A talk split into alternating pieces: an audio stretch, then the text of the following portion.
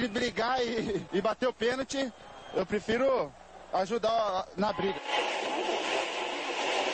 Mas a paixão da minha vida é jogar futebol no São Paulo. Eu só não falo palavrão porque eu sou um profeta, mas aqui é São Paulo. E começa agora mais um SPF Cast, o podcast da torcida tricolor.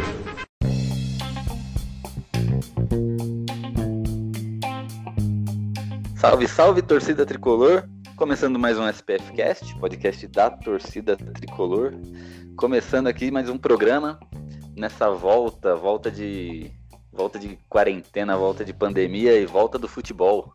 Finalmente eu vou poder, pe vou poder pegar o meu terno, que tá guardadinho no meu guarda-roupa, colocar o meu terno, pegar o meu, meu copo de uísque, pôr duas pedrinhas de gelo, sentar na, no, no, sofá e ver o São Paulo do Diniz, né? Expectativa gigantesca. Mas eu não tô aqui sozinho para falar disso, tô aqui com uma bancada aí repleta de, de pessoas de bom grado, de bom gosto, né? E eles vão se apresentar agora. Estamos aí com ele, Edu. Beleza, Edu? Depois de quatro meses aí voltando a gravar. Boa noite, beleza. Boa noite aí. Boa noite para quem estiver ouvindo de noite e bom dia, boa tarde aí para quem estiver ouvindo em qualquer outro horário. Olá, pessoal aí da bancada, Leandro, Beto, que vão se representar já. E, como diz um amigo meu, futebol voltando, pato careca, tetra já é realidade. Vamos que vamos. e é isso aí. E ele que corneta todo mundo, falou que está feliz por voltar a gravar o SPFcast para poder cornetar o São Paulo. Leandro. Beleza, Leandro? Beleza, Gil. Muito bom estar aqui de volta. Futebol voltando, eu achei que ia demorar mais assim para voltar, mas futebol voltando. Eu estou tão empolgado quanto o Gil, que se ilude fácil com o São Paulo de Diniz.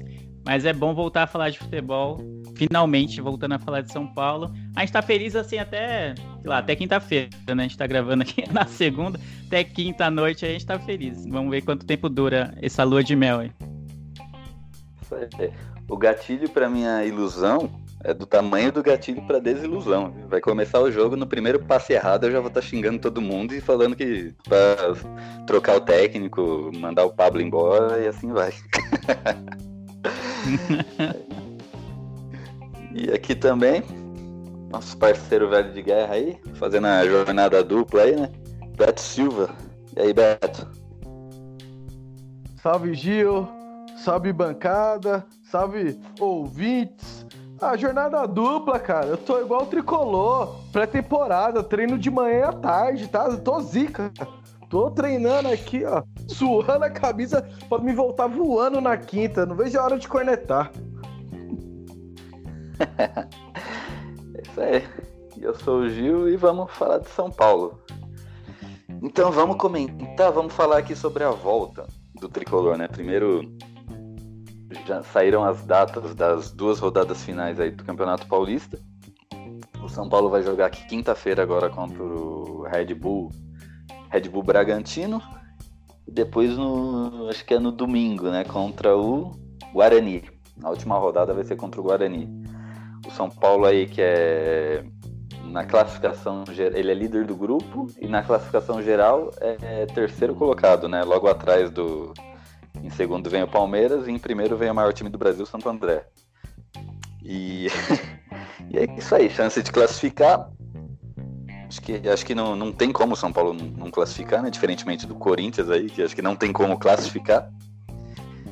E, e aí eu queria saber de vocês aí, né? Essa, tivemos quatro meses aí parado por causa da quarentena. Nesses quatro meses, o Anthony foi embora, já se apresentou no Ajax, né? Já é realidade. Então, o Anthony não faz parte mais dos planos do São Paulo. Uh, São Paulo não contratou ninguém. E também de saída só saiu o Anthony. É, rolou um boato aí, mas até, até então não foi confirmado de que o São Paulo não iria renovar com o, Anderson Martins. E, mas, né, ele, ele, o Anderson Martins eu queria ver até onde ele fará falta, né? Na opinião de vocês, no time do São Paulo. porque a, a zaga do São Paulo acho que é intocável, né? Bruno Alves e Arboleda. Mas a gente precisa contar com futuras expulsões, futuras, futura, é, futuras lesões e tal. E é isso. Então, retorno do Paulista, o futebol. Eu vou ter que parar agora de acompanhar o futebol italiano, porque era o que me apetecia, né? Porque eu não, não, não assisto carioca. Mas é isso, futebol voltando. Fala aí, Leandro. Qual é, começar por você, que eu quero começar com o nível lá embaixo, né? Com a expectativa lá embaixo. O que, que você espera? Antes do São você, Paulo. É bom, que você já, é bom que você já sabe que a minha expectativa está sempre lá embaixo, né? Eu prefiro esperar o pior né, do, do, São Paulo, porque ultimamente é o que a gente tem tido do, do nosso grande tricolor, do que esperar muito, né? Me iludir e colocar terno para ver o jogo do São Paulo, como você, e depois é, acabar se decepcionando. Mas eu tô feliz que vai voltar. Isso, pato careca. Você viu que o pato vai cortar o cabelo, cara. Isso é, não te incomoda? Não, aí já dá um iludômetro bom, realmente. o iludômetro já, já sobe alguns pontos. Mas eu tô ansioso para ver como é que o São Paulo vai se comportar depois da pandemia. Eu tenho acompanhado algumas ligas europeias e, e visto que times que estavam muito bem antes da, da, pausa voltaram, tipo, meio de calçadinhos, o que é normal. Então, sempre corre esse risco, né? Ficar tanto tempo parado, apesar de ter uma pré aspas, né? Uma pré-temporada assim, né? Desde que voltou a treinar, é sempre estranho, né? Ainda vai ser jogos sem torcida. É, enfim, tô, vamos ver. O São Paulo tá classificado, já olhei aqui a tabela. E o terceiro colocado do grupo de São Paulo tem 11 pontos, né? Então, é, o São Paulo já tem 18, então a gente já tá classificado. Isso é importante. O bom é, é, garantir o primeiro lugar, que ainda não tá garantido, né? Já que o Mirassol tem 16, o São Paulo tem 18, então tem que ganhar pelo menos aí um desses dois jogos aí. Seria bom para garantir o primeiro lugar. Mas vamos ver, cara. Eu tô, tô não sei, tá estranho, né? Eu acompanhei algumas ligas europeias, como eu falei, e o futebol, a volta, os jogos em si foram bem estranhos, tanto na Alemanha quanto na Inglaterra. E a tendência é que no Paulista seja isso também, de jogos que, sabe, parece que é um jogo treino, assim, só que na realidade já tá nas últimas duas rodadas do Paulista, é, já quase no mata-mata. Então a gente vai ter pouquíssimo tempo para que o time ganhe corpo, né, de novo, né, ganhe ritmo, já pensando num mata-mata que provavelmente seja até contra o próprio Mirassol, né, que a gente enfrenta nas quartas o, o segundo do nosso grupo, ou o primeiro se a gente ficar em segundo. Então, é, é, isso é um fator que me preocupa. O time não ganhar ritmo a tempo de, de ter um mata-mata logo pela frente no Paulista. Exatamente. Agora, falando sério aqui, desligando o iludômetro, né? Quando, quando o campeonato parou, eu fiquei com uma pena, assim, né? Porque é, esse campeonato, na minha opinião, assim, tentando olhar o mais racional possível, assim, sem a visão de torcedor. Era um. Não, tava ali caminhando para ser um campeonato onde o São Paulo tinha grande chance de ganhar. Não digo que era o favorito unânime, assim, né? Tipo Flamengo no Carioca. Não nessa forma. Mas se comparado aos últimos anos, né? Porque, por exemplo, o Santos não tá bem. O Santos deu uma do ano passado para cá deu uma desmanchada gigante e saiu o principal reforço que era o São Paulo. Corinthians, nem se fala, né? Desmanchou, saiu todo mundo ali e corre risco de nem classificar. Então, o rival, assim, de frente mesmo para bater o São Paulo seria o Palmeiras. E o Palmeiras não estava muito bem das pernas, né? Agora, depois dessa quarentena ainda, com a saída do Dudu, que é o principal jogador do time, talvez ainda caia mais ainda o nível. E o São Paulo estava se acertando, né? O São Paulo virou o ano ali de 2019 para 2020, não vendeu ninguém, então continuou com a base do time, tudo certo, bonitinho. Os jogadores da base ali que, que subiram estavam se entrosando, estavam jogando bem, né? O Anthony, o Igor Gomes jogando muito bem. O Pato voltou a fazer gol, era, acho que só o Pablo ali que não tinha se encontrado direito, né? Então, aí teve aquela vitória na Libertadores lá contra a LDU, uma vitória com, com V maiúsculo ali. Então, pensando racionalmente mesmo, eu achava que o São Paulo tem uma boa chance assim de ganhar o Paulista, né? Isso antes da parada, porque o São Paulo vinha em, em uma ascensão. Agora, como o Leandro falou, né? Precisa ver quais dos efeitos dessa parada vão afetar o São Paulo, né? Porque vai que aí volta e tá todo mundo sem ritmo, todo mundo gordo, né? O Daniel Alves gravando TikTok, esse monte de coisa e o São Paulo não joga. Então, e aí é, são duas rodadinhas ali, né? Uma contra o Guarani, que acho que nem. Ah, não, o Guarani tá brigando por classificação, sim. Quem, quem não tá brigando é a Ponte Preta. Guarani e Bragantino, que brigam por classificação, duas rodadinhas contra a equipe do interior, depois já vem mata-mata. Então já gera uma incógnita, né? Mata-mata ali, ah, um golzinho sem querer, um, golzinho, um dia com dor de barriga, o São Paulo é eliminado. E aí, Beto, queria saber o que, que você acha aí dessa, dessa minha opinião aí, se eu fui. Se você acha coerente essa minha racionalização, assim, de achar que esse é o paulista digo assim, esse é o, dos últimos 10 anos um paulista que tem mais a cara de São Paulo, assim.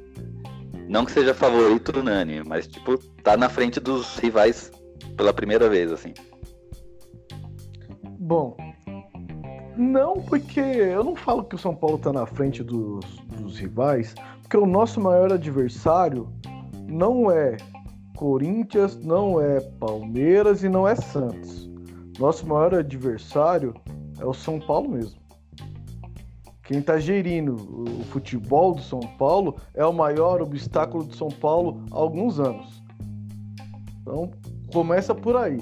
Se ninguém for querer aparecer, ninguém atrapalhar o trabalho do Diniz, deixar trabalhar, deixar os jogadores trabalharem, não inventarem qualquer coisa que extra-campo que atrapalhe dentro de campo, aí o São Paulo já começa a ter uma certa vantagem. Mas fora isso, é complicado. Primeiro, parada. São Paulo sempre quando teve paradas, não foi bem. Tirando a última que o São Paulo fez aquela arrancada histórica lá, foi bater todo mundo, tirou Flamengo, tirou Grêmio, aquela arrancada, aqueles jogos lá que era cruciais. Todo mundo falava, vixe, São Paulo tá ferrado, São Paulo voltou atropelando todo mundo. Fora essa parada aí, as outras, tudo São Paulo se ferrou. A maioria delas Libertadores ainda. E parada, esse negócio é, é muito. É difícil você falar que São Paulo vai voltar bem. Vai voltar como terminou. Não tem como essa afirmação. Exemplo disso, Barcelona antes da parada, era líder do Campeonato Espanhol, com dois ou três pontos na frente do Real Madrid. O Campeonato Espanhol terminou semana passada e campeão foi o Real Madrid. Barcelona não conseguiu voltar o, o futebol que estava apresentando deixou o Real Madrid ultrapassar e ganhar o campeonato. Isso pode acontecer com a gente. Mas quem é Barcelona perto de São Paulo? Não, não é ninguém, são dois fregueses. Por isso que eu comparei um com o outro. Comparei com o São Paulo. Porque o São Paulo pode pegar a crise do Barcelona, entendeu? Barcelona. Quem é Barcelona? Quem é Real Madrid? Tudo freguês nosso. É só Mas, um exemplo, assim, isso, entendeu? Isso, isso funciona. Tá, ah, só deixar registrado aqui: 11 minutos de programa já teve Beto cornetando já. Mas beleza. É, mas, esse negócio de para. Pô, mas ó, o, eu não tô, eu tô cornetando, na verdade, eu vou cornetar você, né, Dil? Porque é o seguinte. Que? Primeiro que você já odiava o Diniz. O Diniz já conseguiu te converter. Converteu. Ele nem, nem ganhou nada. Hoje eu sou adepto do dinismo.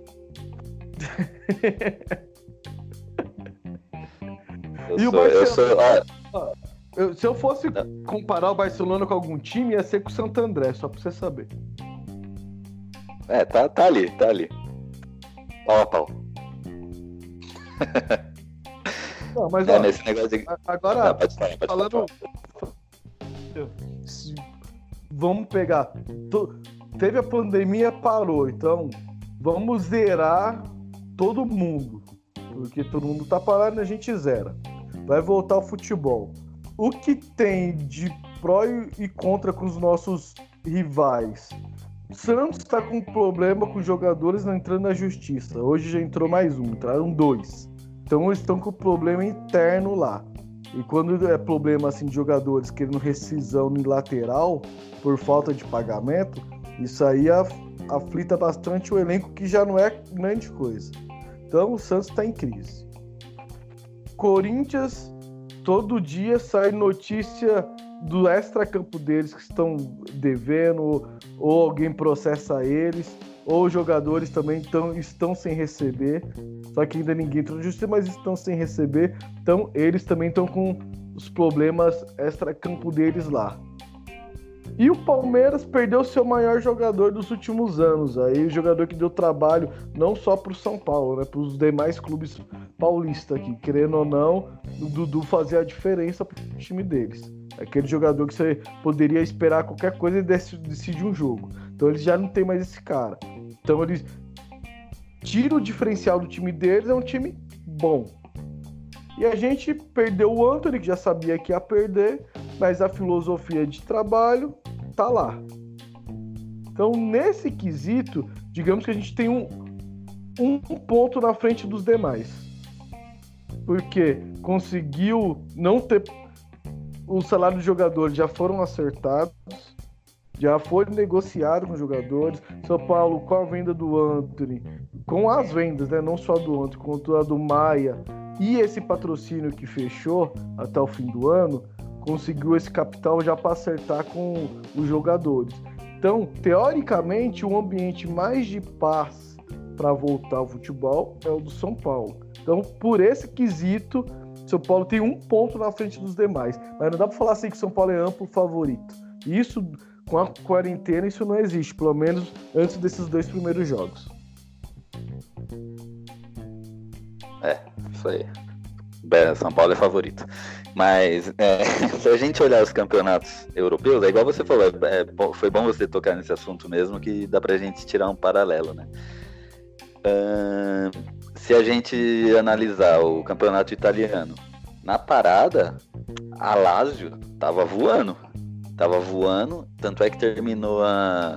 Terminou não, é, antes da parada, a Lazio tava a um ponto atrás da Juventus no campeonato italiano e ameaçando passar, porque o Juventus vinha, a Juventus vinha tropeçando e a Lazio estava ali jogando um futebol é, equivalente ali ao da Atalanta, né? Que a Atalanta tá, tá arrebentando.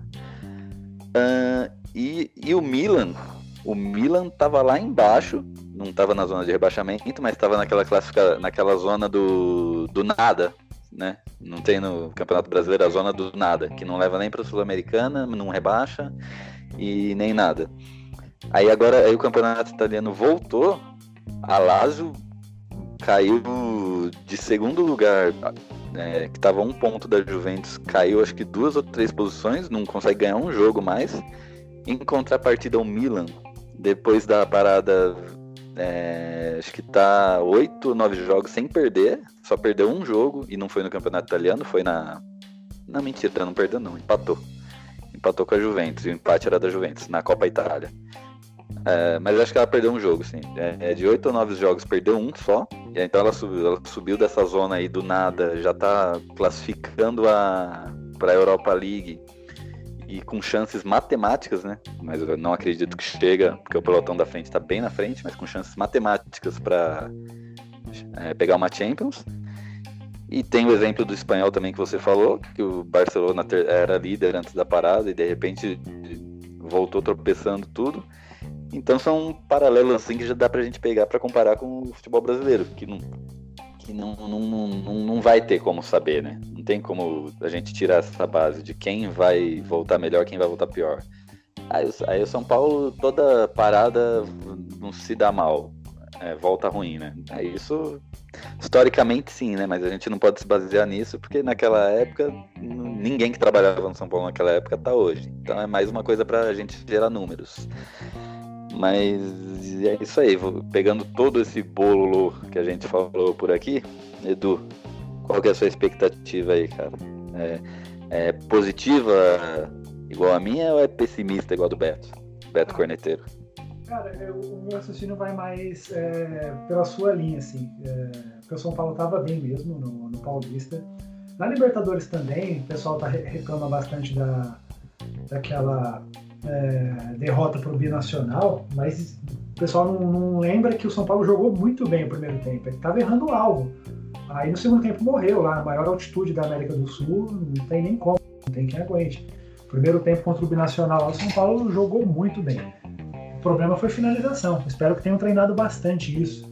agora aí nesse, nessa mini pré-temporada. É, tem uma coisa legal que, que vai acontecer agora que é futebol é, quarto domingo, quarto domingo, ou quinta, ou, ou quinta e domingo e quarta e sábado, daqui até, sei lá, janeiro, né? Porque a CBF fez o calendário do Campeonato Brasileiro, vai ter o final agora do, do Paulista. Só tinha 12 datas vagas e as 12 datas é, foram preenchidas pela, pela Comebol para prosseguir a Libertadores e a Sul-Americana também. Então, mas voltando ao, ao, que você me perguntou, é, eu acho sim que o São Paulo realmente estava muito bem no Paulista, tem mais chances é, teóricas do, do, que os rivais, porque o, o Palmeiras não, não, não tá totalmente certinho, não sei como que o Luxemburgo usou essa parada agora, essa, essa pré-temporada. O, o Santos está ah, se desmontando. Desculpa, mas quando, quando você falou o Palmeiras não, não, não tem como você não completar a frase mentalmente com não tem mundial. Você falou Palmeiras não e deu uma pausa. Só queria desabafar. Pode continuar. Acho que a pausa foi inconsciente. O, o, Santo André, que tá, vinha bem agora, está sem estádio, né? Que virou hospital de campanha ali em Santo André. Aqui em Santo André, né? Que eu falo de Santo André. Sem estádio é, sem elenco. É, então, exato. O, o Santos está com, com essa crise aí, jogador entrando na justiça. Eu acho que muito provavelmente o goleiro quer, quer ir lá pro Atlético trabalhar com São Paulo de novo. O Corinthians não vai classificar, Infelizmente também acho que não cai, né? Porque acho que ele tem a mesma chance de cair e de classificar, ou seja, quase nenhuma. Mas vai ficar lá naquela zona morta do Paulista, que nem você comentou do brasileiro agora há pouco. E então, o, o, o rival grande seria o Palmeiras. A preocupação do Leandro é, era ficar em primeiro no grupo, a minha já é ficar em primeiro na, no geral, porque o São Paulo está a um ponto do Palmeiras e do Santo André. E detalhe, é, não foi mencionado aqui ainda, né, nesse programa de hoje, mas teve dois jogos em que o São Paulo foi assaltado pela arbitragem no Paulista e era para estar em primeiro no geral já. Isso que, que impediu o São Paulo de estar em primeiro no geral. Era para o São Paulo estar pelo menos aí com uns 21, 22 pontos. Uh, voltando, tem dois jogos aqui, dá para ganhar os dois jogos.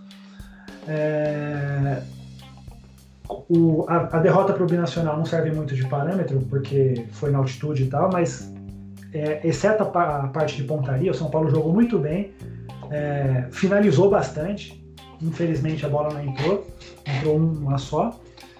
Aí é, pegou o segundo jogo, como você falou aí da, contra a LDU, não foi? Foi a LDU, né? Isso, a LDU, ganhou, é, aí enfrentar o River, né? Aí o papão da chave, o, o atual vice-campeão. Mas eu acho que o São Paulo faz frente ao River sim. O São Paulo já enfrentou o River várias vezes na Libertadores. O, o, a equipe argentina sabe do, do, peso da camisa do São Paulo. É mais ou menos assim como algum time brasileiro médio encara o Boca, né? Puta, vamos enfrentar o Boca. Ó, os caras são papão da América. O River deve pensar mais ou menos isso da gente também. Pô, São Paulo é tricampeão da Libertadores, é tricampeão mundial. Então não. Lembrando que, graças à parada, o São Paulo, o São Paulo não iria ter o Volpe, né? No jogo contra o River. Aí, graças à parada, o, Volpe vai estar tá lá. Titular bem lembrado, o Volpe estava lesionado. As coisas que a gente vai relembrando, né? Eu nem lembrava que o Volpe tinha, tinha lesionado. Foi a mão, né? Foi o dedo, não foi isso? Foi, tomar um chute na mão de é, alguém ah, é LDU. Ele tirou a luva lá, ficou com a mão, é, lembro, verdade, isso aí. E tinha essa história aí do, dos dois jogos que a arbitragem prejudicou o São Paulo no Paulista. E é isso, é, eu concordo com você, temos boas chances, não disparado, mas o, rival a ser batido esse ano, se não acontecer alguma coisa mirabolante que nem aconteceu no Campeonato Brasileiro de 2002, né? Que tava tudo pra gente chegar lá em, na final e ser campeão e a gente é, é derrotado por um, time de novatos lá que ninguém conhece e os caras chegam na final e são campeões. É, se não acontecer uma coisa mirabolante como essa, é, o campeonato tá para São Paulo ou para Palmeiras. O Santos é bem provável que o Corinthians não vai classificar. Isso aí. É, lembrando aqui que o, São Paulo vai jogar pelo Paulista dia 23, quinta-feira. Vai ser às 8 horas contra o Red, Bull Bragantino, vai ser no Morumbi. não vai transmitir, né? Só para quem tiver Premiere. Que duvido que alguém tenha, né? Porque todo mundo cancelando essa quarentena, porque eles não quiseram dar desconto, nem abaixar o preço, nem nada. E dia 26, domingo, é a última rodada contra o Guarani. Como Campinas não tá na fase amarela, eu não, não, não, não entendo muito desse negócio aí, mas eu sei que as cidades que não estiverem na fase, acho que é amarela, não, não podem receber jogos. Então o jogo contra o Guarani vai ser na Vila Belmiro, né? Vai ser às 4 horas. Na última rodada, todos os jogos serão às 4 horas.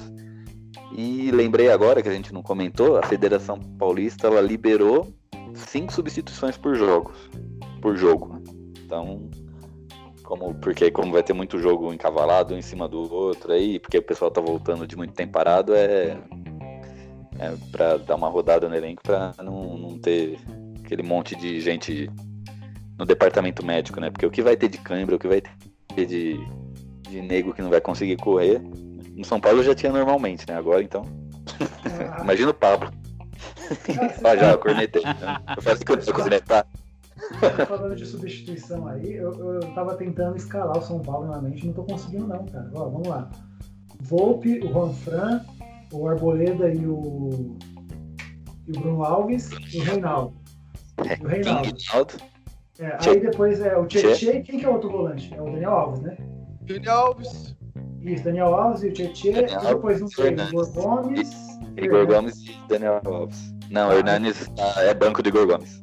É. Por Aí enquanto. na frente é Vitor Bueno, Pato e Pablo. Pato e Paulo, É, beleza, tá? seria o tava Anthony. pra, pra escalar esse time. Então, o substituto do Anthony, se der tudo certo, se voltar jogando, sei lá, 70% do que jogava, é o, o lesionado lá, o equa- equatoriano? O Rojas? Qual É, então, mas o o Igor Gomes já caguetou no- numa entrevista que vai ser o Pablo. Que o Pablo que tá jogando no lugar dele. Não, claro, por enquanto, mas o cara pode ganhar a vaga, o cara tá voltando agora. Tô querendo dizer a médio Ele não prazo. voltou, ele não voltou a treinar com, com o grupo ainda, ele tá treinando separado. A contusão do Rojas é, é algo surreal, mano. Não tem previsão dele voltar a jogar bola ainda. É, ele tá Ah, treinando separado. Eu não quis dizer pra imediato, eu quis dizer assim, ah, pra, sei lá, pro fim do ano, pro. Mais pra frente, assim. Pra imediato, mas eu- ainda acho que perfeito no lugar do, do Anthony seria o Everton, não é nem o Rojas. Seria o Everton. Só que o Everton também machuca pra caramba e né, tempo atrás aí deu uma declaração que gostaria de voltar para o Flamengo. Então, não sei o que que, que que vão fazer aí, mas a princípio é o Pablo que vai jogar no lugar do Anthony. Mas eu acho que caberia mais o, o Everton mesmo. O Everton. É que assim, é, é, é- é que ó, no elenco hoje não temos um jogador com as características do Anthony. O que tem as características do Anthony é o Elinho, ponto. No resto do elenco não tem. Pode ser que agora que integralizou o Paulinho Boia, eu já vou até dar um, não sei se era tava na pauta do Gil, já vou dar um spoiler. É, hoje foi aberto a inscrição no Campeonato Paulista, né? Como chegou na, na data, o São Paulo pode trocar quatro nomes. A princípio, o São Paulo colocou dois garotos na lista B, são garotos da base, e da lista A só trocou o Anthony pelo Paulinho Boia, que voltou do Portimonense e já está integralizado aí com o elenco.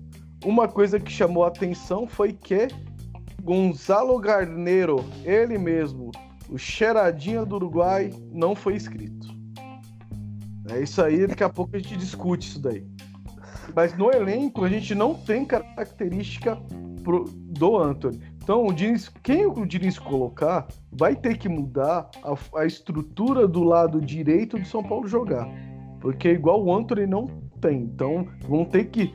não- por exemplo, o Pablo não vai entrar ali e vai fazer o que o Anthony fazia. Provavelmente o Pablo vai entrar ali para ficar invertendo toda hora com o Pato para gerar um espaço no meio da zaga adversária. A hora que o Pato tá no meio dos dois zagueiros, hora o Pato sai, e na hora que o Pato faz esse movimento da saída dele para vir buscar o jogo, é a hora que o Pablo vem por trás da zaga, tanto o Pablo de um lado quanto o Vitor Bueno pro outro, para o Dani Alves, que costumava fazer muito isso no Barcelona, quando o Messi jogava de falso 9, a, a dar aquela cavadinha por trás da zaga para achar o companheiro que tá entrando na diagonal para fazer o gol.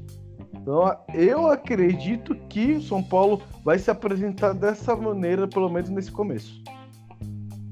E vocês, meus amigos, o que vocês acham aí do Pablo na. Ele que vai começar, isso já foi solto. O que você acha? Como que vai ser o Pablo aí atuando na ponta direita? Eu não quero falar dele porque eu vou cornetar.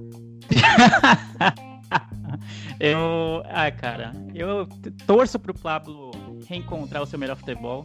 Mas eu acho que eu prefiro ele como um 9, assim. Eu prefiro o Pato mais aberto, assim, ou, ou, mais fora da área, assim, um pouco mais quase como um meia, assim, do que mais enfiado como ele estava jogando nos últimos tempos. Eu acho que ele pode render mais ali, um pouco mais aberto, fazendo triangulação com quem aparecer pela ponta, algo assim do que enfiado. Agora o Pablo por fora assim eu não, não gosto muito não. Eu sei que ele tem mobilidade, tem, tem até uma certa velocidade assim para conseguir fazer esse tipo de jogada, mas não me agrada muito. Eu preferi o, o pato aberto assim, o, o, Pablo lá enfiado mesmo como nove, nove de ofício e, e, e é isso. Mas realmente que nem vocês falaram, só o Elinho tem características parecidas com as do com as do Anthony e o, o Gil vai chorar sangue, né? Que cornetou tanto o Anthony que agora não vai ter exatamente um, um substituto à altura, vamos dizer assim, do que o Anthony fazia.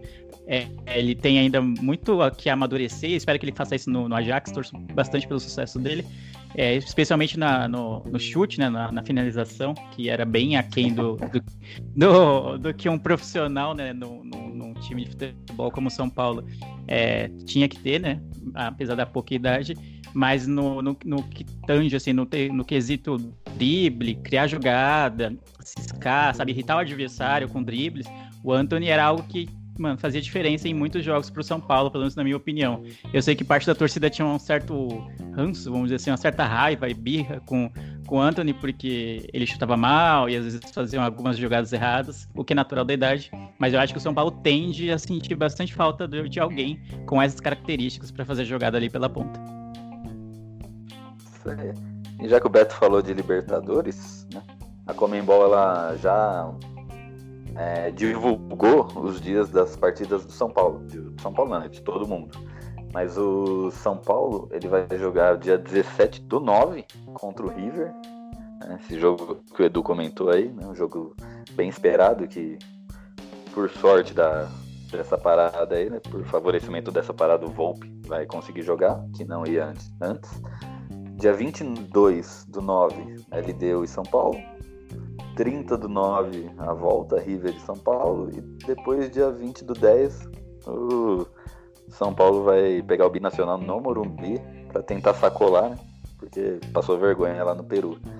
E o São Paulo hoje divulgou a lista com os jogadores relacionados para Libertadores, né? Que o Beto falou que disse que o Boia foi relacionado, né? E o Carneiro não.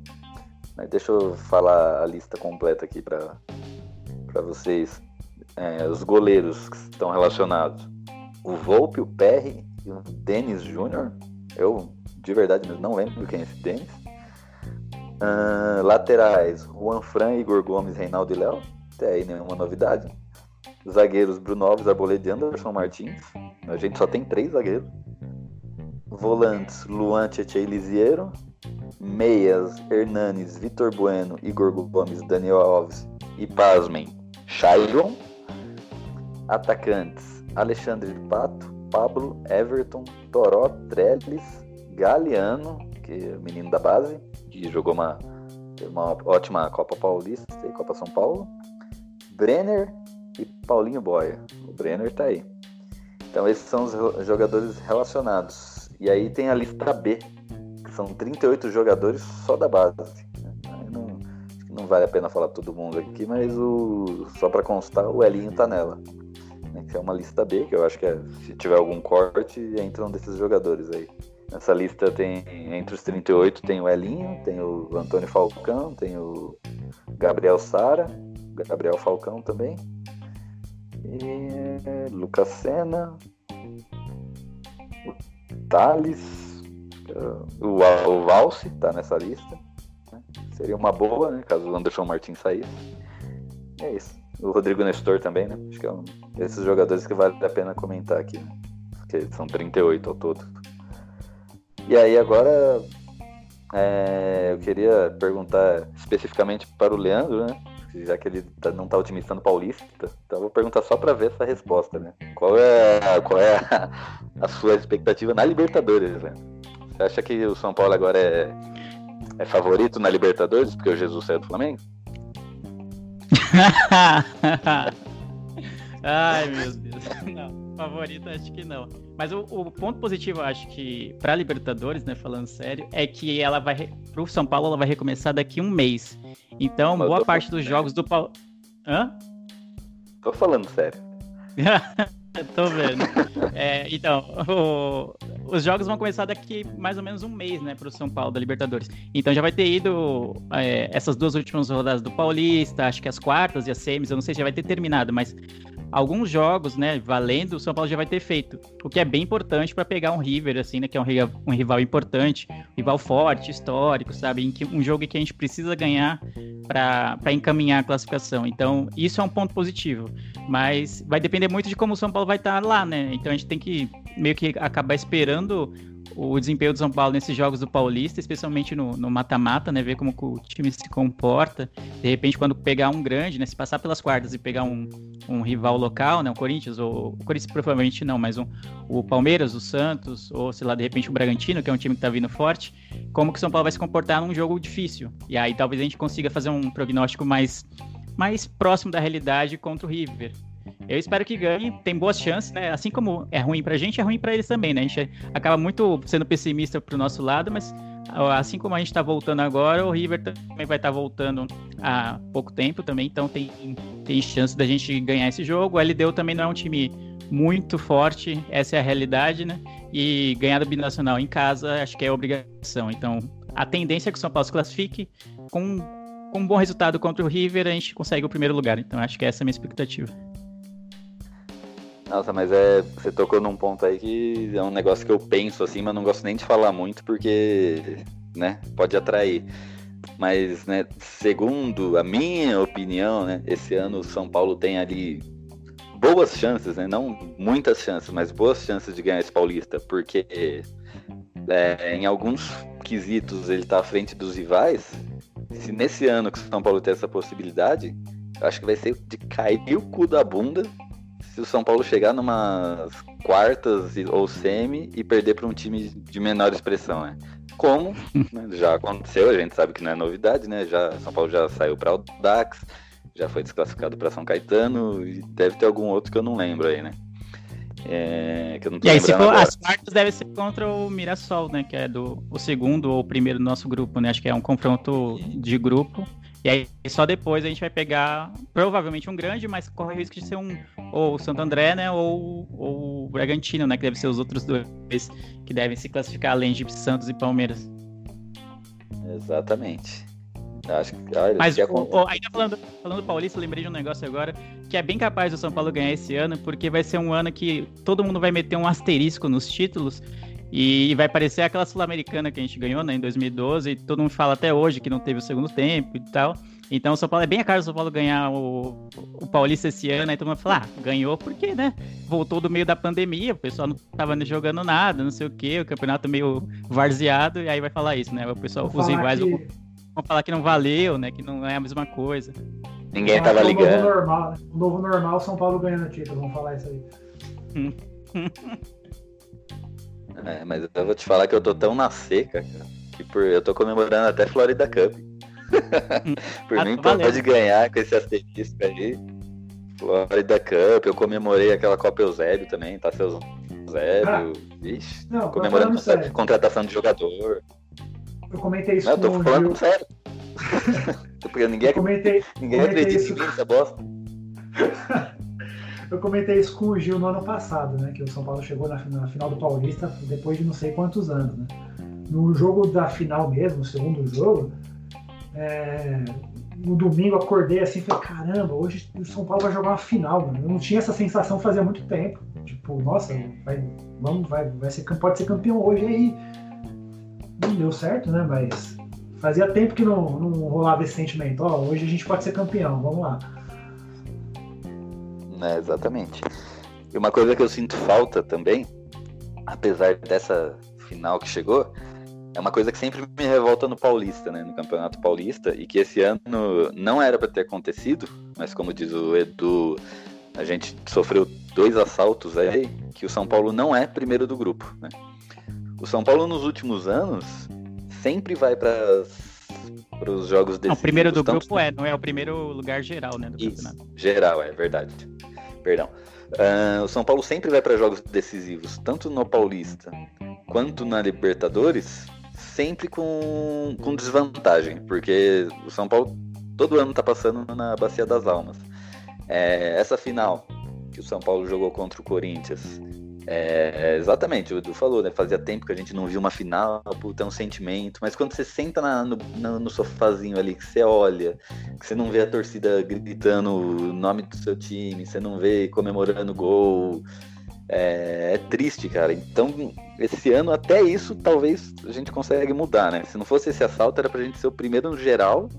E, e o São Paulo, se fizesse o seu dever de casa, né, ia seguir até o último jogo mandando ali, né? Até a final, se caso chegue na final.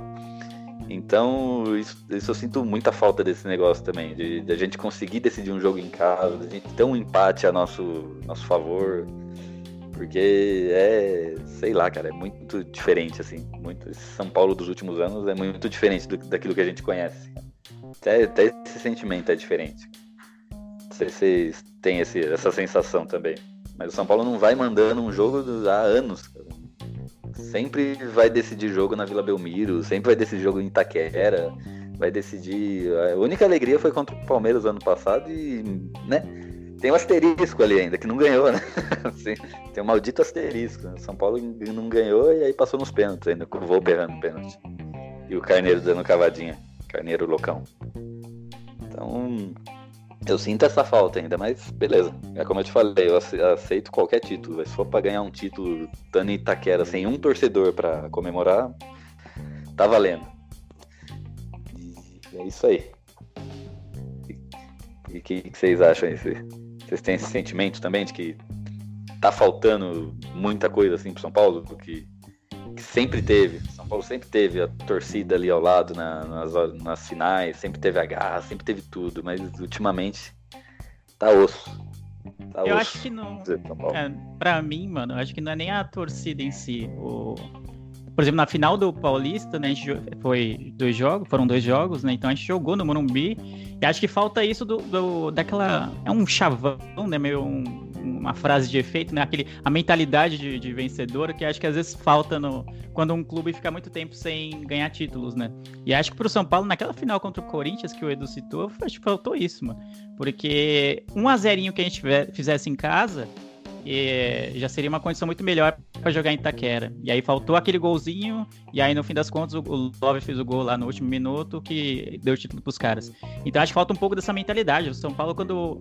Como tá muito tempo sem ganhar um título, né? Já são oito anos de fila, é, parece que o time sente isso na hora que chega na decisão. Fala, puta, mas perdeu hoje, vai ser mais um, mais um título perdido, não sei o que, mais um ano sem conseguir nada, e agora, não sei o que, a torcida vai pesar, a diretoria vai pesar, todo mundo vai encher o saco, a imprensa vai cobrar, o, a, o técnico vai sair, sei lá, sabe? vários fatores passam pela cabeça de um, dos jogadores, do, do clube como um todo, quando você está numa situação dessa. Eu acho que é isso que é um fator é, primordial para que o São Paulo continue na fila, né?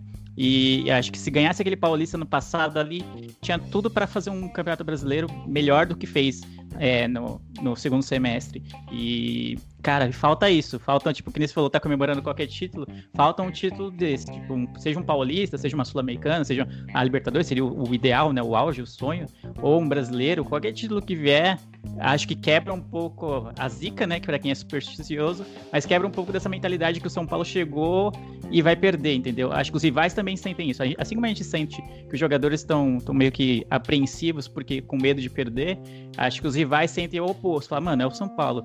Vamos usar isso, que eles estão há muito tempo sem ganhar um título, e vão jogar em cima de, desse psicológico de que se a gente fizer um gol, os caras vão entrar em choque, vão começar a perder o psicológico, que é o que acontece em muitos mata-matas nos últimos anos com o São Paulo.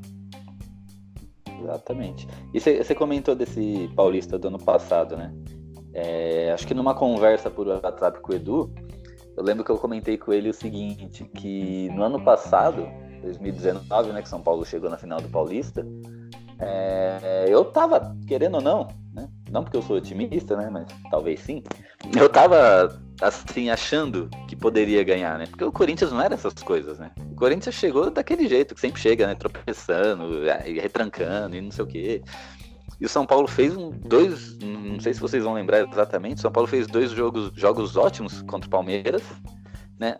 O São Paulo fez um campeonato pífio, né? Um campeonato nojento, né? Tanto é que o Jardine foi mandado embora no meio do campeonato e tal, tal, tal. Se classificou ali na Bacia das Almas no empate contra o São Caetano. E aí chegou nas, quart nas quartas de final, isso, contra o Ituano, se eu não me engano. E aí é, o como é que ele chama? Quem assumiu lá? Mancini. Aí o Mancini assumiu, né? Acho que um pouco antes, acho que o jogo contra São Caetano um jogo antes. E ele mudou alguma coisa. Ele mudou alguma coisa ele conseguiu fazer o São Paulo jogar bem. Ele mudou a cara de São Paulo ali.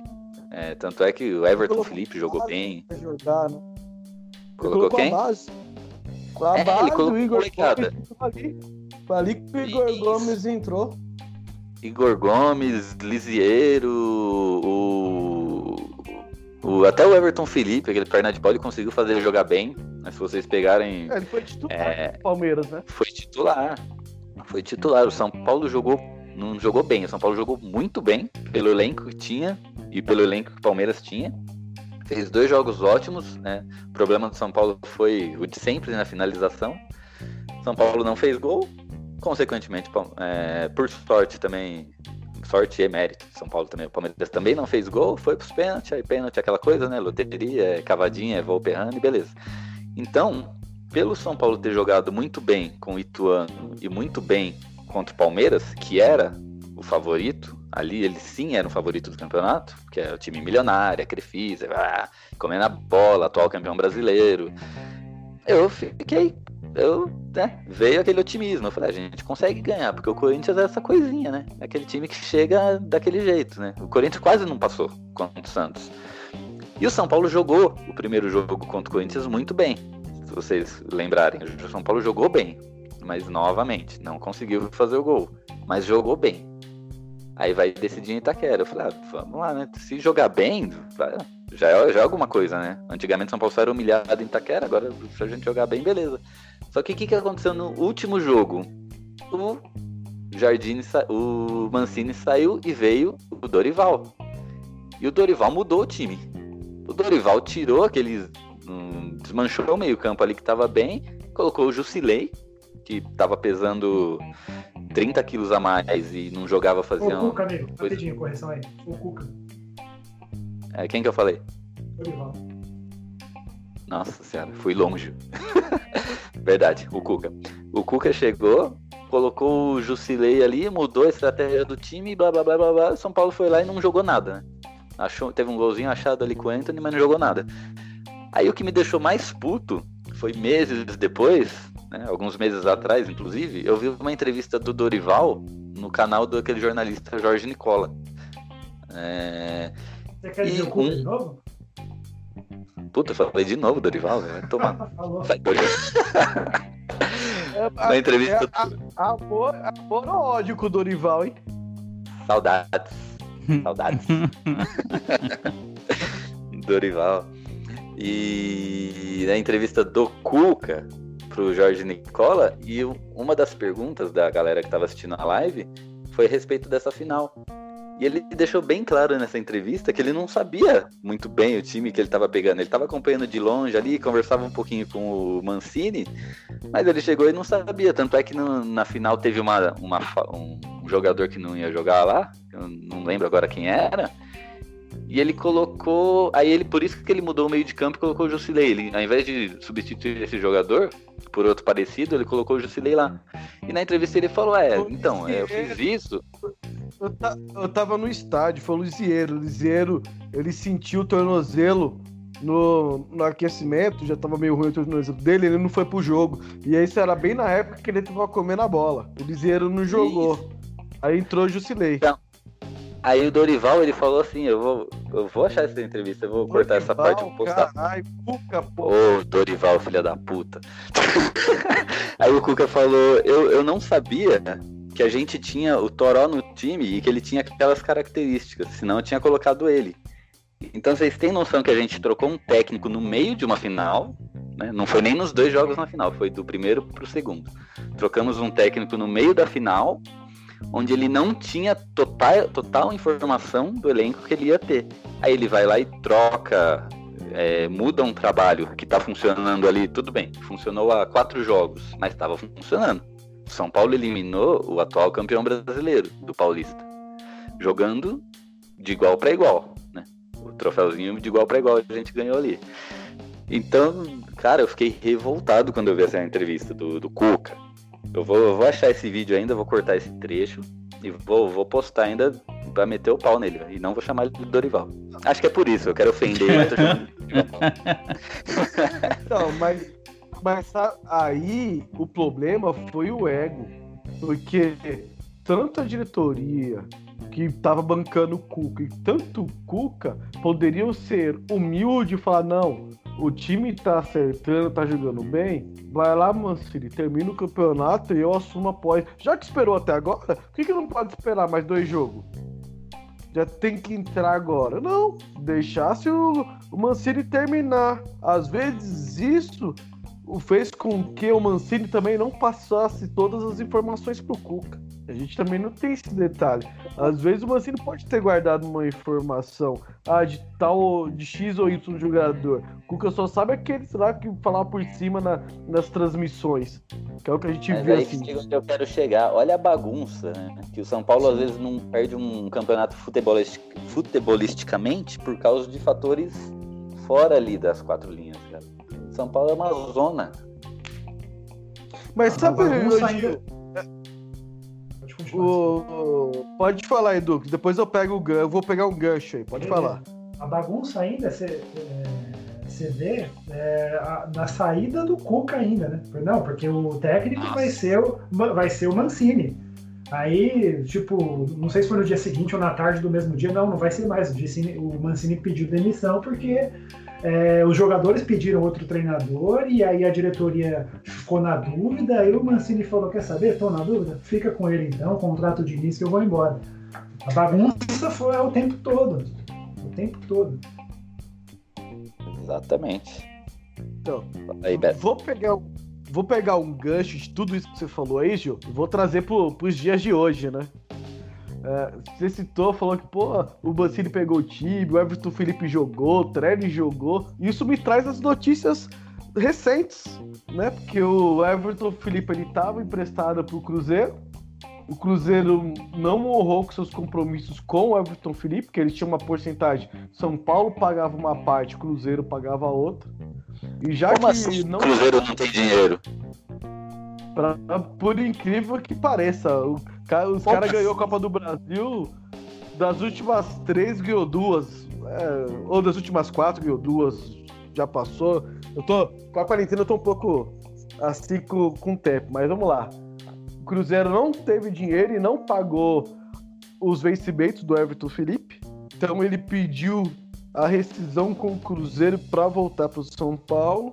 E ele nem chegou a voltar, né? Eu ia até zoar, falar que ele ia ser o novo Anthony, mas nem deu tempo. São Paulo já mandou ele lá para o Atlético Goianiense. Que quem é o técnico é o Wagner Mancini, que também tá negociando que talvez pode ser o Trellis também pode ir para lá. Que com o Trellis, olha que engraçado. O- a melhor fase da carreira do Trellis foi no Vitória, que ele fez lá seus 10, 11 gols, que fez que o São Paulo contratasse ele na temporada, os incríveis 10, 11 gols, e o treinador é o Wagner Mancini. Quando o São Paulo, no Paulista de 2019, começou a jogar bem, que o Trellis também entrou, o treinador era o Wagner Mancini. Então eu acho que o Wagner Mancini tem que levar o, o filho dele aí pro Atlético Goianiense também.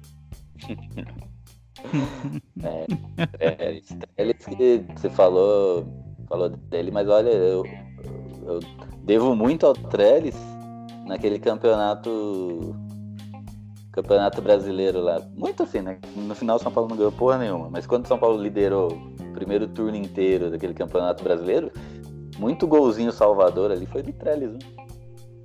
Trellis guerreiro. Trellis ultimamente eu tava preferindo ele do que o Pablo. Eu prometo que eu não falo mais mal do Pablo hoje. é que o Trellis, o, é que assim, ó, a característica do jogo que o Diniz impõe não serve para um jogador como o Trellis. Tanto que o Trellis, hoje, ele é reserva do reserva do reserva. O que, que é isso? Quando o São Paulo faz jogo treino, São Paulo monta o time titular, o time reserva. Desse time reserva, o Trellis não tá jogando nesse time reserva. Ele entra ao decorrer, antes, algumas vezes antes do Brenner, algumas vezes depois do Brenner. Que o Brenner também não entra nesse time. Para vocês terem uma ideia. Então hoje ele é reserva do reserva. É. Complicado, coisa tá feia lá. E o Mancini tá montando uma filial do São Paulo lá em Goiás. Agora saindo um pouquinho do, do futebol, vamos falar um pouquinho aí de vestimentas, né? Não só vestimentas, não, vestimentas mesmo.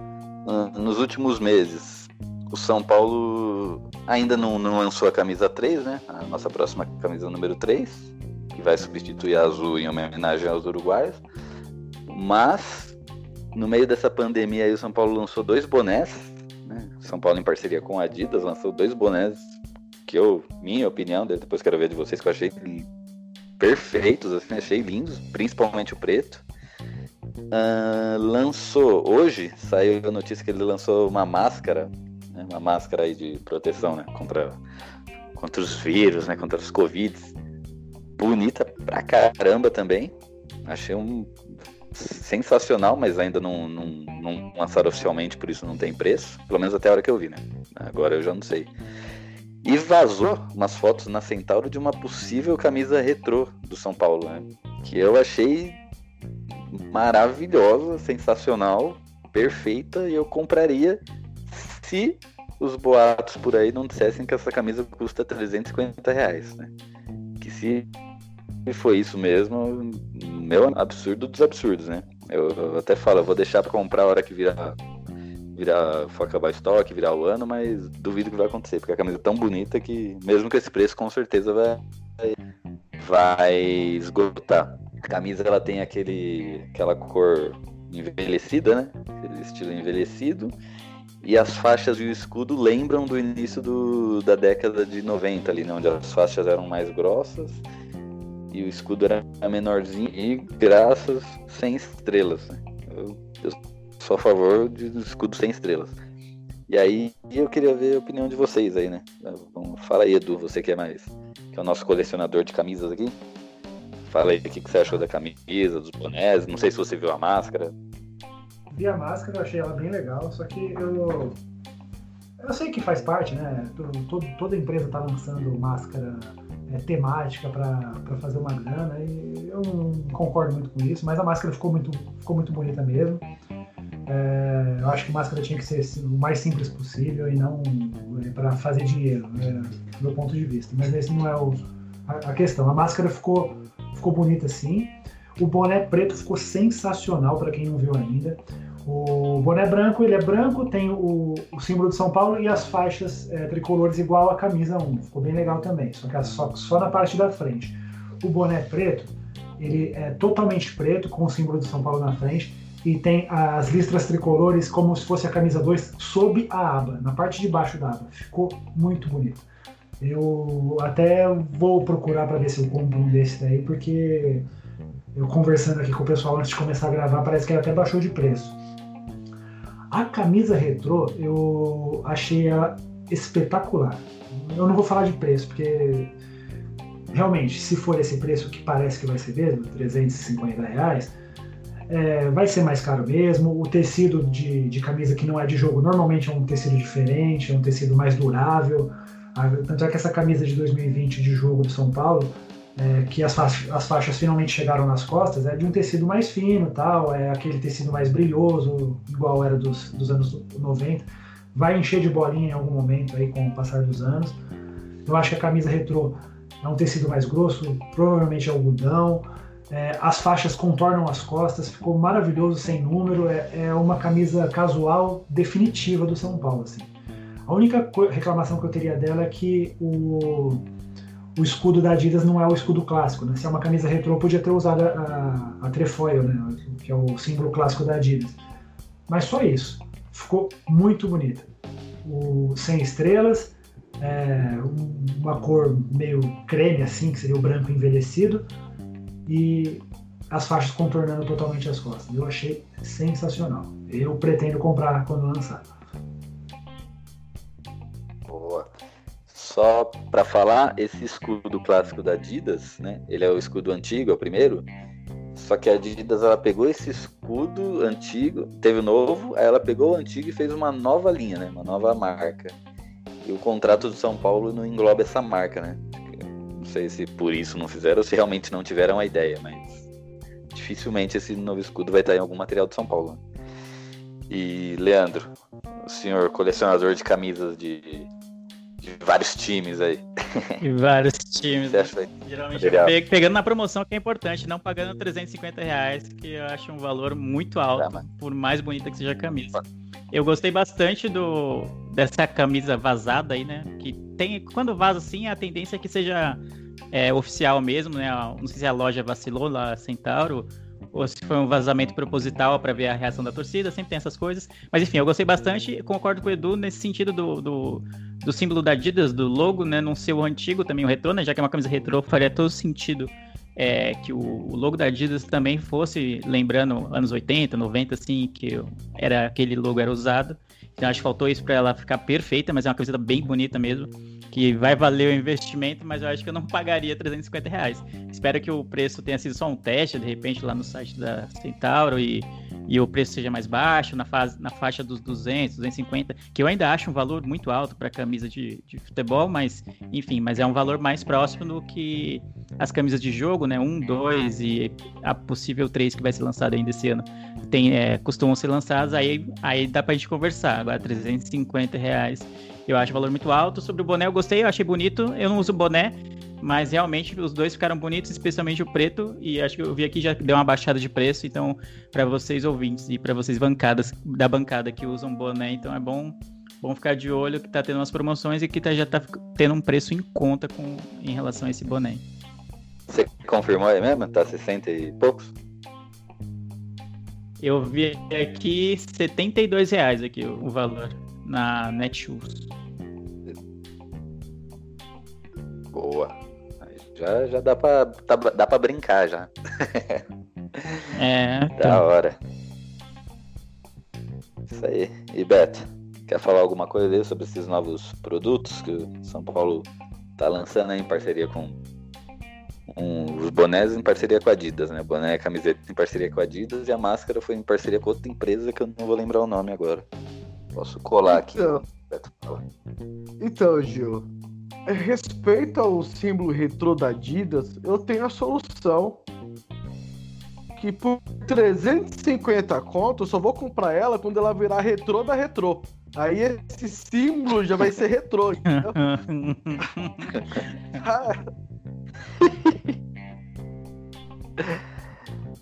é. E os boné top. Quem puder, quem.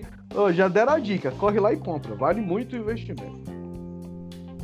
Pra você é bom, né, Beto? Que você é careca, né? Já tampa careca aí, pra você não tomar sol, queimar a careca. Que eu sou do bonde dos careca, filhão. Tem tempo ruim, não. É sol, é chuva, a careca tá aqui pra isso. Aqui, o São, a, a máscara de São Paulo foi feita em parceria com a Sports Mask BR, especializada em máscaras de proteção para atividades físicas.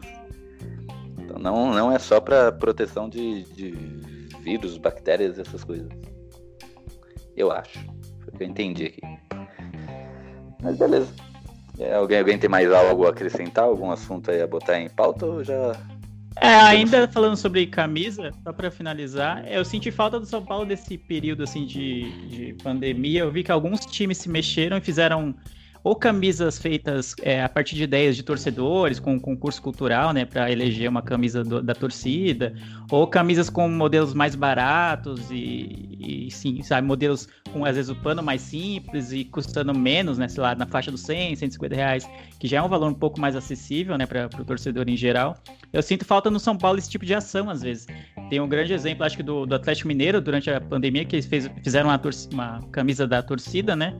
Fizeram a votação lá entre sócios, entre torcedores, uma, uma das camisas ganhou, e eles colocaram para vender primeiro para sócios e depois para torcedores em geral, e teve um sucesso absurdo, não sei se vocês acompanharam esse caso, e cara, vendeu muito, mas muita, muita camisa mesmo. Toda hora o Twitter do Atlético é, atualizava assim, ah, já vendemos 50 mil camisas. Falei, meu Deus do céu, como assim, mano? É muita coisa. Foi, ah, foi um sucesso absurdo, eu sinto falta do São Paulo ter essa proximidade, algo que o Bahia também tem, outro, o Fortaleza também tem, outros times assim costumam fazer e o São Paulo não faz. O Ceará também fez uma campanha bem parecida assim, com essa do Atlético. É que do Atlético acho que o torcedor, era pro torcedor desenhar, né? Do Ceará já é era pro torcedor votar. Eles separaram várias camisas lá, o torcedor foi votando, votando, votando, até que sobrou uma. Eles venderam e foi esse mesmo esquema. Saiu notícia em tudo quanto é site que em, ah, em tantas horas o Ceará já faturou 2 milhões e não sei o que, só com camisa. E o Fortaleza, ele fez, isso já foi um pouquinho antes, mas fez uma camisa com um material mais barato, né? Uma camisa original, né? De camisa de jogo mesmo, mas com um material mais barato para vender por. Eu não lembro o preço que foi, mas foi um preço muito em conta, assim, tipo, acho que menos que 50 reais. Uhum. Eles venderam essa camisa.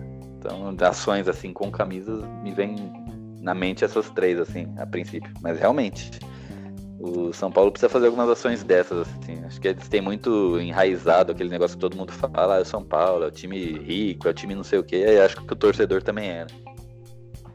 É, é, então, a, questão... a, última matéria que eu tenho aqui, só para atualizar, essa aqui do, do Atlético Mineiro, vendeu mais de 100 mil camisas. 100 mil camisas é muita Nossa. coisa. E o lucro, a arrecadação com essas vendas de camisas deu 20 milhões de reais pro Atlético Mineiro. 20 milhões dá, dá um patrocínio bom de anual. Os caras fizeram Exato. isso então, é, só para não querendo defender, porque o marketing do São Paulo tem sido ridículo nos últimos anos. Era maravilhoso na época lá da Reebok, que o Júlio, o Júlio Casares era diretor de marketing. Naquela época o marketing funcionava. Fazia ações com, com os ídolos, com o Rogério, fazia camisa 3 é, bem é, específica, né? Agora a camisa 3 da Adidas está seguindo templates. Vamos ver como vai ficar a próxima aí, né? A do ano passado eu achei que ficou bem, ficou bem bonita até. É, é era um template, não tinha que fazer. O Real Madrid usou aquele template, a Juventus usou aquele template. O, quase todos os times patrocinados pela Adidas usaram aquele template e escolheram aquela cor para São Paulo para homenagear os uruguaios. Casou de aquela cor ser parecida com a cor lá do, do Besiktas, aí teve aquela chiadeira toda. É, mas voltando, o São Paulo tem sim camisas retrô no, no, no site da São Paulo Mania, né? É, você entra lá no sãopaulomania.com.br e clica em linha torcedor, tem bastante camisa retrô lá, a maioria custa abaixo de 100 reais. Só que aí eu concordo com vocês, não tem é, marketing em cima disso. Tá lá escondidinha no site. O cara tem que sair procurando para encontrar. Inclusive, é, nessas camisas é, de fabricação própria que o São Paulo lança, eles lançaram uma, uma é, acho que no ano passado, que eu achei linda, daria um belíssimo uniforme 3. Era uma camisa toda branca, com a, as faixas tricolores da camisa 1 na vertical. Faixa vermelha um pouco à direita, a faixa branca centralizada e a faixa preta um pouco à esquerda. Aliás, acho que eu inverti. Enfim, mas era vermelho, branco e preto e no meio da camisa assim, a camisa branca e o símbolo na mesma posição. Ficou linda e ela custava tipo 80 reais, acho. É verdade falta bastante ações mesmo, mesmo do marketing de São Paulo, né? Vamos ver essa virada agora de depois das eleições, né? O que, que, vai, que, que vai acontecer, né? Porque aí vai troca todo mundo de novo, aí é uma nova gestão, aí outras ideias. Aí vamos ver, o São Paulo aí precisa melhorar muito a parte de marketing, precisa melhorar muito também a parte financeira, né? É, 2019 foi o primeiro ano depois de quatro ou cinco anos que São Paulo teve mais despesa do que receita. E é muitos pontos a melhorar. E eu acho que tudo começa a melhorar depois de um título. Que aí já muda totalmente o ambiente, né? Todo mundo consegue trabalhar em paz. E é isso aí. Então vamos aí fechar por hoje. É Uma hora e dez aqui de programa. Então beleza. A gente, a gente vai, já finaliza por hoje. Vamos só fazer um bolão. São Paulo vai jogar quinta contra o Red Bull e domingo contra o Guarani. Então, Beto, fala aí seus palpites já para esses dois jogos. Quinta em casa, domingo é fora. 2x0 em casa, dois gols do Pablo e 3x1 fora com dois gols do Pato e um do Pablo. Nosso ataque aí vai fazer cinco gols aí, Pato e Pablo. Pros digitados do Pablo. Não sei quem que você tá falando. Mas, Edu, Torcida, torcida, torcida. Tem muita torcedor que não, que não acredita que o Pablo possa ser esse, é, esse cara aí. Eu acho que ele tem potencial que ele pode ser sim. Mas depende dele, né? Não é de mim, então. Se fosse de mim, eu ia ser artilheiro fácil.